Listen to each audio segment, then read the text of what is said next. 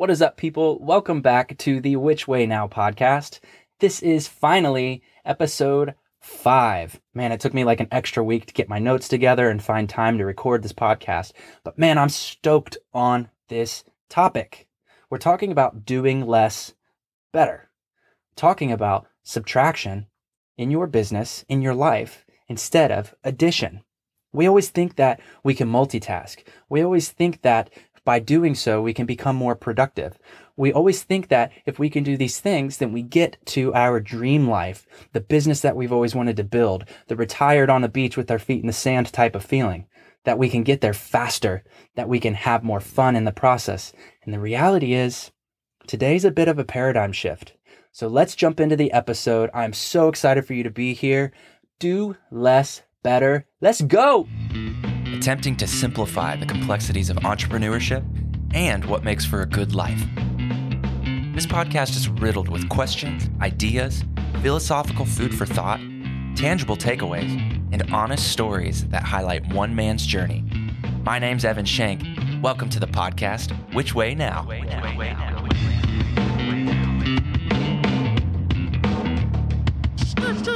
Oh man, has it been a year. I'm recording this the middle of December 2021. Christmas spirit is in full swing.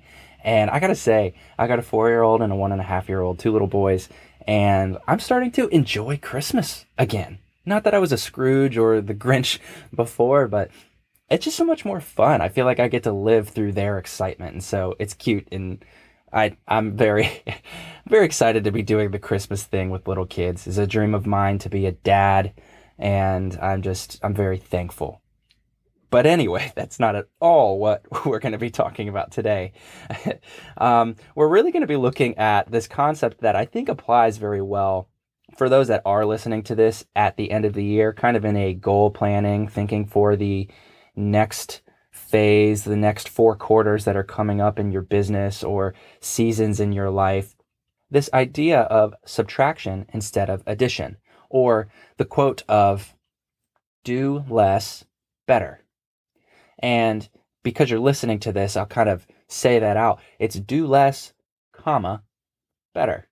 Because I was a little confused on it the first few times I heard it.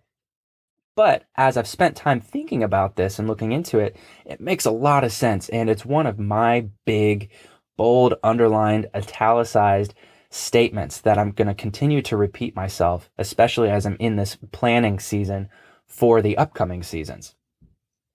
You know, I think a lot of times for many of us, especially if you find yourself kind of high achievement minded and that's where your focus and aim is towards, that we always want to add to our plate. We think that we can juggle another thing. If we're spinning five plates, what's a sixth plate? You know, just go ahead and add it in because all it could do is potentially help and support the other plates you're spinning, right?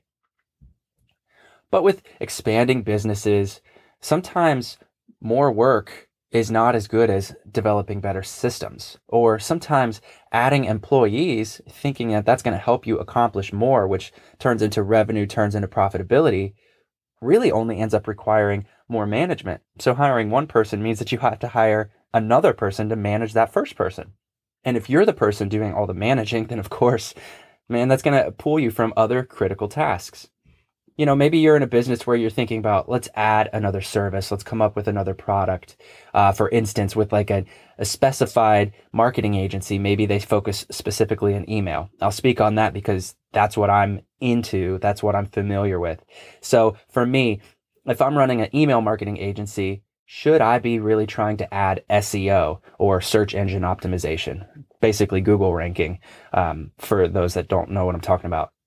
Now, it just depends on where you're at in your business, but in theory, you're thinking, oh, if I add another service to what I offer, then I can increase the value of each deal because I can bundle things together. And I can increase the amount of people that become a part of my target audience. There's more people that I can help. But the reality is, it's going to come with a lot more overhead and expenses that you didn't really that you didn't really realize you were going to have. It also creates more responsibility and that learning curve of adding a new thing into your offerings is going to cost you upfront time and money. So the fact is, this may or may not apply to you, but I think in some capacity there's some good nuggets that we can pull from this episode. So, really quick, for example, I'll look at myself for a second. In 2021, I have a list of like 11 things without even thinking that I was able to write down that were all, I would say, priorities for me. I'll rattle them off real quick. One, get more clients all on my own with no team to help do any of the work. Two, build an online learning course. And this project is a huge undertaking in and of itself. Been working on it for months and it's still not done. Number three, create, edit, upload YouTube videos. I have yikes written down next to it because that's kind of what I started to realize. It's a lot, a lot of work not only just to come up with the topic, but then to, I'm not a video editor. I mean, let's be honest here. I have my strengths and my weaknesses. And one of my weaknesses, or lack of skill rather, is video editing. There's so much that goes into that. That was number three for me, just by itself. Number four, post additional content and repurpose content on Instagram, Facebook, LinkedIn. Five, self educate, read more, get more certifications, dig into educational content. Six, build a website, evanshank.com. That actually has happened, and it's a work in progress, but E V A N S H A N K, evanshank.com. Simply my name. Uh, go check it out if you'd like. Um, I'm working on it. I'm working on it. I'll, I'll push it a little bit harder and let you guys know about it and some of the goods that are out there as I build that into it. Number seven, work the clients and leads that were already in my pipeline. Number eight, start a podcast, which is the strategy, coming up with the software, recording it, editing it, uploading it, promoting it. Now, granted, I love doing this podcast and it's not going away anytime soon. So you'll see where we're going to in for this next year here in a second. But that was another one. Number nine, set up business systems and aim to rebrand in the future. Number 10, I found myself questioning all my good ideas and wasting time on overthinking which we've talked about before on the podcast. And then 11, I wrote a lead magnet. I basically built um, a free downloadable PDF checklist that you can get from my website, evanshank.com. It's called the Ultimate Email Checklist. And that was a pretty big undertaking. I got it done rather quickly. But once again, it was just another big project that took a lot of dedication and focus for a specific amount of time.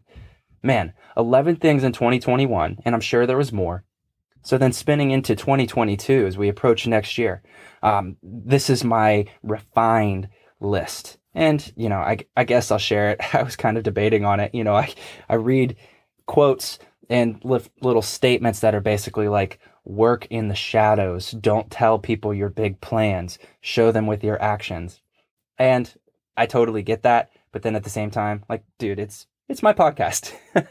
so I'm going to just uh, talk to you as a buddy here for a second. But number one is tighten up my systems and offerings and launch and build an agency brand from all of this. So basically, what I've been doing in a freelance capacity in the email marketing and automation space, I'd like to kind of rebrand that and make that something that's a real business that can kind of be a bit self sufficient and expand a team off of that over time. Number two, produce content and network via this podcast. I'm going to give myself, as I've already said before, give myself the freedom to experiment with this and just enjoy the process. I'm really enjoying the process of this podcast. Notice I don't talk about YouTube here. I'm not saying I'm never going to do a YouTube video, but that is not one of my focal points. And then third is to launch a digital product and build marketing funnels around it so that I can create some of these digital assets that I can sell even while I'm sleeping. I just love the concept of digital products as long as there's true value to it. And so I'm working on the first one that will come out sometime in 2022. And of course, there's many sub projects within each of these focal points, and some may say that that's too much already. And don't get me wrong, I made huge gains this year.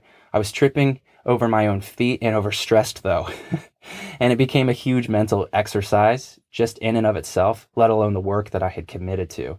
And of course, yeah, I'll still read and educate and post on Facebook, um, LinkedIn, Instagram are the spaces that I dabble in social media, but they're not my big rocks. And if you remember from episode two of this podcast, it was titled Managing a Life Full of Priorities and actually got its one of the higher listened to uh, episodes out of all of the ones that I have. Now, granted, I'm only recording episode five right now, so we're still in like baby steps, right? But anyway, in that episode, I talked about the concept of big rocks. And basically, you only really have a bucket that you can put things in. So if you're looking at this metaphorical bucket for your life, or the amount of time that you have, the amount of energy that you have, big rocks take up space. So make sure that the things that are high priority, you claim them as a big rock and put them into your bucket first. Because as you start to fill your bucket, if you put a bunch of sand in there, you're not going to have space for a big rock to fit. And then you find yourself years later not getting to where you wanted to in life. And, uh, you know, that's just, that's not good. But so go back and listen to episode two, Managing a Life Full of Priorities. Of course, as this episode concludes. So, this concept of doing less better. Let's dig into some of the other components that fit into this. So, for instance, one thing is multitasking. I always thought that multitasking was something that you could get good at. But studies have been showing that scientifically you can't really multitask. Now, there are some things, of course, you can listen to a podcast while you're driving or while you're walking. You can breathe while you're typing at your computer. There are some things that we can multitask, but in most cases, we can't really multitask the way that we think we can. We can't really check our email, plan out the next quarter of business while writing a blog post. You can't do all of those things at the same time. You can quickly switch back and forth between tasks and tell yourself that that's multitasking, but there are things that suffer in that process. There was a Stanford study done in 2009 basically sh- that ended up showing they did a couple different experiments, but they basically showed that high multitaskers couldn't ignore things. They paid attention to everything that was directly in front of them and in the peripheral. They basically had two groups of people, high multitaskers and I guess not high multitaskers. And what they started to think was maybe the high multitaskers have better, better memories because they couldn't ignore things and they saw everything that was going on. But then they did another test that proved that theory wrong. And they were basically both groups of people shown sequences of alphabetical letters. And the high multitaskers did a horrible job at remembering when a letter was making a repeat appearance. And for some reason or another, they found that the low, the low multitaskers did a great job. And the high multitaskers were doing worse and worse the further they went along because they kept seeing more letters and had a difficulty keeping them sorted in their brains. They basically were trying to take in everything the whole time rather than focusing in on specifically what the task was at hand for the study. Basically, they failed at filtering out irrelevant information from critical information. So, the more that we try to play the multitasking game, there's a good chance that we're going to start getting bogged down by irrelevant information and tasks that have no business being on our plate based on what we've set our priorities to be. So, looking at productivity, because that's really kind of what this is all about, right? We want to be productive and move forward, and that's why we try to spin extra plates or juggle extra balls. The fact of the matter is, with productivity, it's more of a state of flow than any particular process. The state of flow is actually a choice, too. You can choose to have it at any time because it comes from a single thing focus. The idea here, and I'm pulling this from an article called Do Less Better that's posted on medium.com. Feel free to go check that out. But it says focus leads to flow, which leads to results. So, flow inspired focus can only be achieved by eliminating distractions and committing to a specific task, not trying to do everything. Do less better. I'm going to keep saying that. Focus leads to flow, leads to results. For example, writing. I can't write while I'm checking my email, checking my bank accounts, listening to a podcast. There's just too many things going on. And if I think that I'm doing a good job at it, what's really happening is I'm jumping back and forth between these tasks. And what suffers is focus. And if focus suffers, then you're not going to get into a flow state. And if you can't find some sort of flow where time basically goes away and you're hyper focused on what you're doing, those results that you're trying to get to at the end of the day, I don't know, man. You might not get there, or it's going to take a heck of a lot more time than you expected. Some examples about this concept in some books that I've been reading recently. Um, right now, I'm listening to the audiobook. These are both audiobook versions that I've listened to, but Profit First is the first one. And he's talking about at one point this guy that like raked his leaves um, in his front yard, you know, did a good job and was a nice enough guy and this whole thing. Uh, but then he noticed like, hey, it looks like your gutters could need cleaned. And so, you know, sure enough, the guy that writing the book is, um, he says, yeah, so my my leaf raking guy um, got up and started cleaning the gutters. And then while he was up there, he saw that, you know, maybe I needed a new roof. And so then he tried to sell me on a roof replacement or, you know, cleaning up a couple spots. And it continued to spiral. And the concept of what he was really talking about is there are costs associated with everything in life. And of course, within business, if you're expanding what you're offering, that comes at a price. There is a cost associated with that. So what seemed like a nice business of raking leaves where, you know, he had the tools that he needed. He had the skill set to do it quickly and efficiently. Now turned into him needing more equipment to clean gut- gutters because he needed the ladder. He needed something to, you know, reach down the gutter a little further. And then when he gets into roof replacement, that's a whole other thing. Now it's costing you time, energy, money, everything. The other book is called 12 Months to $1 Million. And really, what he talks about is build one product at a time. The process really is try, fail, win, refine, and then add a new product. He basically says you can get yourself to a $1 million business per year. You can do that much revenue in 12 months with just one product. And of course, he goes into the nitty gritties of how to do that.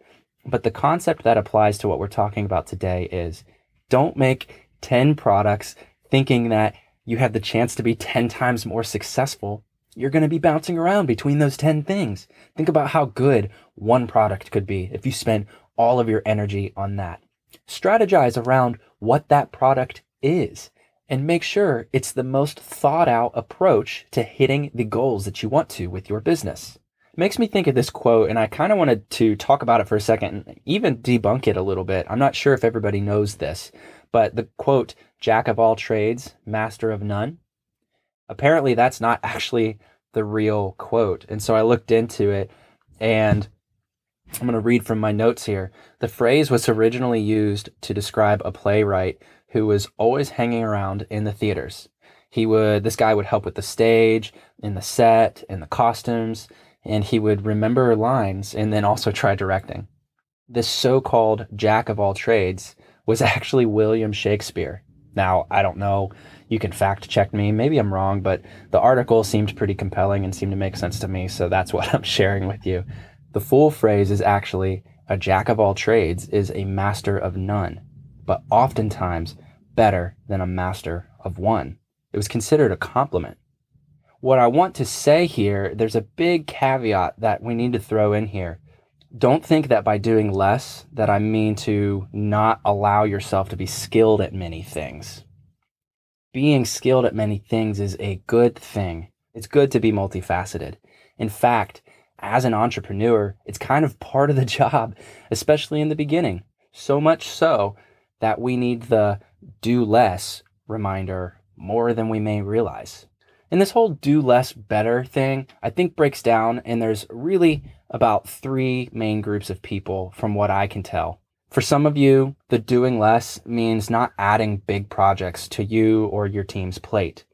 These are the things that take months, years to achieve, and with hundreds of tasks and checkpoints along the way. And just like raising kids, if you manage a team, they're going to repeat and reflect your behavior. So make sure you're not inspiring the wrong mentality. We want to make sure that our teams are focused on the task at hand and that they understand the reason for the task? What's the bigger picture to the goal? How does this task support that? You shouldn't be getting kudos for spinning more plates. You should be giving out kudos to those who can stick to the task and do a great job and understand its purpose. The second group of people that I think this applies to, maybe you find this, some of these other ones resonating with you more.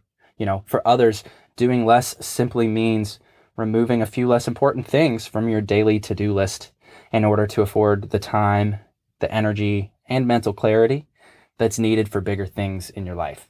The last group of people that I think this applies to are those that are in the trenches of a new venture and they have to tap into the hustle mode mentality. The fact is, if this is you, if this resonates with you, grit is required. I'd love to do a whole episode on grit. I think, number one, I think it's a really cool word, and I think there's a lot there that we should talk about. Grit is required if you are in the trenches of your new venture the viciousness in which you attack your work as you sprint towards more stable ground is necessary at times. But you have to be mindful of where you're at and how much you have left in the tank because the worst case scenario will happen if you don't move past this stage. So if you're in a solo venture, then this totally applies to you. And I know because I resonate with this group of people. This is where I think I am. And I'm trying to work myself out of this space as fast as possible. You know, it makes me think of parents with newborns. It's just one of those things where grit is required. The newborn is going to continue to need you for everything until they don't. And there's no other option, you know? And so you have to step up to the plate and you kind of have to have a little bit of that hustle mode mentality. Some advice that I've heard from people around me that have listened to the podcast and just know me as a friend is remember that these phases of life are simply that. They're just phases. Look for the good in what you've got going on and hold on to your kids while they're little, you know? Enjoy the process of doing this business all by yourself and staying up all night. Now, of course, it's easy for me to say this as I'm not in the midst of that in this very moment as I record this. But try to strip out the value of everything that you're in. But once again, to come back into the concept of this episode, you're only going to be able to do that for so long before you face your worst case scenario. Like I said, it will happen if you don't move past this stage at some point. And so the question might be, Evan, how do I do less and still get to where I'm trying to go? Well, I can't answer that for you specifically, but what it does require is time management, task management, consistency, patience, and diligence. There is a snowball effect, and it may seem slow at first, but your dedication to very specific goals and tasks will start to pay off. And then you may set your sights to new goals, to bigger things, or simply moving into the next step of a big goal that you've been working on.